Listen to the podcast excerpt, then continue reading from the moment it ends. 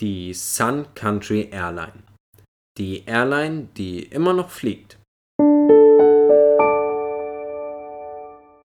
Servus und hallo und willkommen beim Spekulanten Podcast mit mir, dem Marc.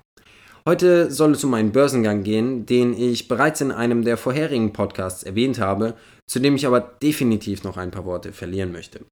Und das ist die Sun Country Airlines Holding, eine US-amerikanische Billigfluggesellschaft. Ich schätze mal, jeder von euch dürfte wissen, dass die Luftfahrtbranche nicht ganz so einfach hatte im letzten Jahr. Ich denke, wir können sogar so weit gehen zu sagen, dass es eine der Branchen ist, die am meisten unter der aktuellen Corona-Situation leiden mussten. Warum sollte ich euch dann aber eine Airline vorstellen?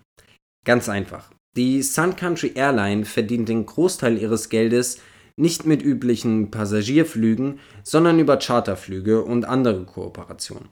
Es handelt sich dabei nämlich um ein Charterunternehmen, was bedeutet, dass sie einen ganz besonderen Kundenstamm haben.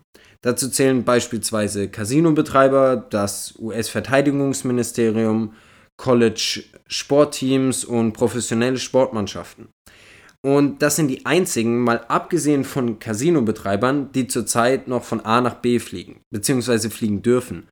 Wobei, wenn ich so drüber nachdenke, fliegt wahrscheinlich auch noch der Casinobetreiber von A nach B, solange sich eben einfach seine eigene Maschine mietet. Wir wissen ja, wie die Welt läuft. Aber kommen wir jetzt mal zum Unternehmen selbst. 2018 wurde die Sun Country Airline von dem Apollo Global Management, einem US-amerikanischen Private Equity Unternehmen aus New York, gekauft. Die haben dann ein neues Management eingesetzt und bauen seitdem die Airline zu einer Kombination aus Low Cost und guter Kundenerfahrung aus, basierend auf einem tiefgreifenden Airline Network. Ich habe mir den Laden mal genauer angeschaut kann aber ehrlicherweise nicht so viel dazu sagen. Außer, dass ich namentlich keines der Unternehmen kannte, die sie bisher erworben haben. Aber ich kann zumindest sagen, dass sie seit ihrer Gründung im Jahr 1990 mehr als 15 Milliarden US-Dollar investiert haben. Und ich sag mal so, wer so lange dabei ist und auch sowas wie die 2000er in dem Business überlebt hat, scheint ja was richtig gemacht zu haben. Und das Management des Unternehmens sieht gar nicht mal so schlecht aus. Jeder hat jahrelange Erfahrung in der Luftbranche und namhaften Airlines. CEO Jude Bricker, CFO Dave Davis und CEO Gregory May bringen alle weit über ein Jahrzehnt Arbeitserfahrung in der Luftbranche mit sich. Allerdings muss man natürlich sagen, mal ganz abgesehen von Corona, ist das natürlich ein hart umkämpfter Markt. Ich meine, wie viele Billig-Airlines kennt ihr denn mittlerweile, die sich auf eine bestimmte Strecke oder ein bestimmtes Ziel spezialisiert haben?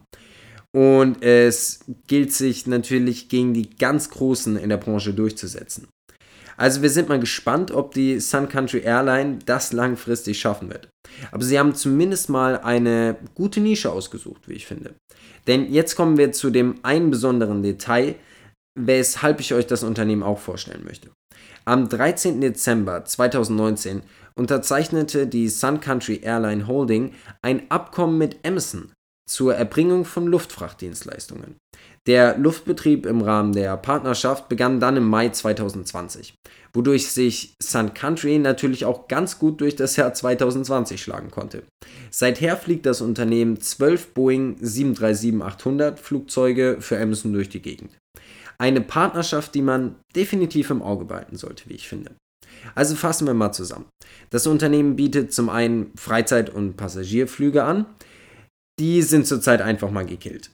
Zum anderen aber Charterflüge für einen ziemlich treuen Kundenstamm und Luftfrachtdienstleistungen für Amazon. Klingt doch bis auf die Passagierflüge gar nicht so verkehrt. Und da hat dieses Jahr keine Airline gut abgeschnitten.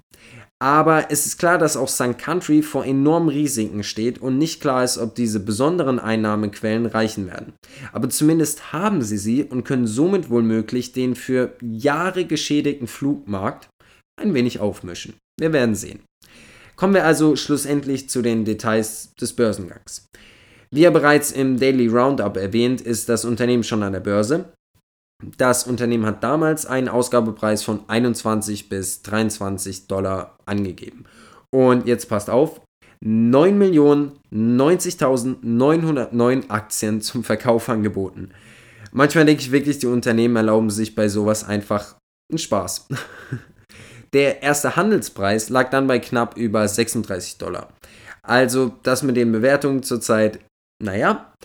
Mittlerweile waren wir aber auch schon wieder bei 31 Dollar und stehen zum Zeitpunkt dieser Aufnahme bei genau 33 Dollar.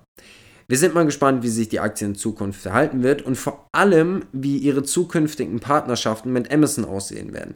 Denn das könnte vielleicht das kleine Detail bei dieser Firma sein und ist eben auch der Grund, warum ich sie euch heute vorstellen wollte.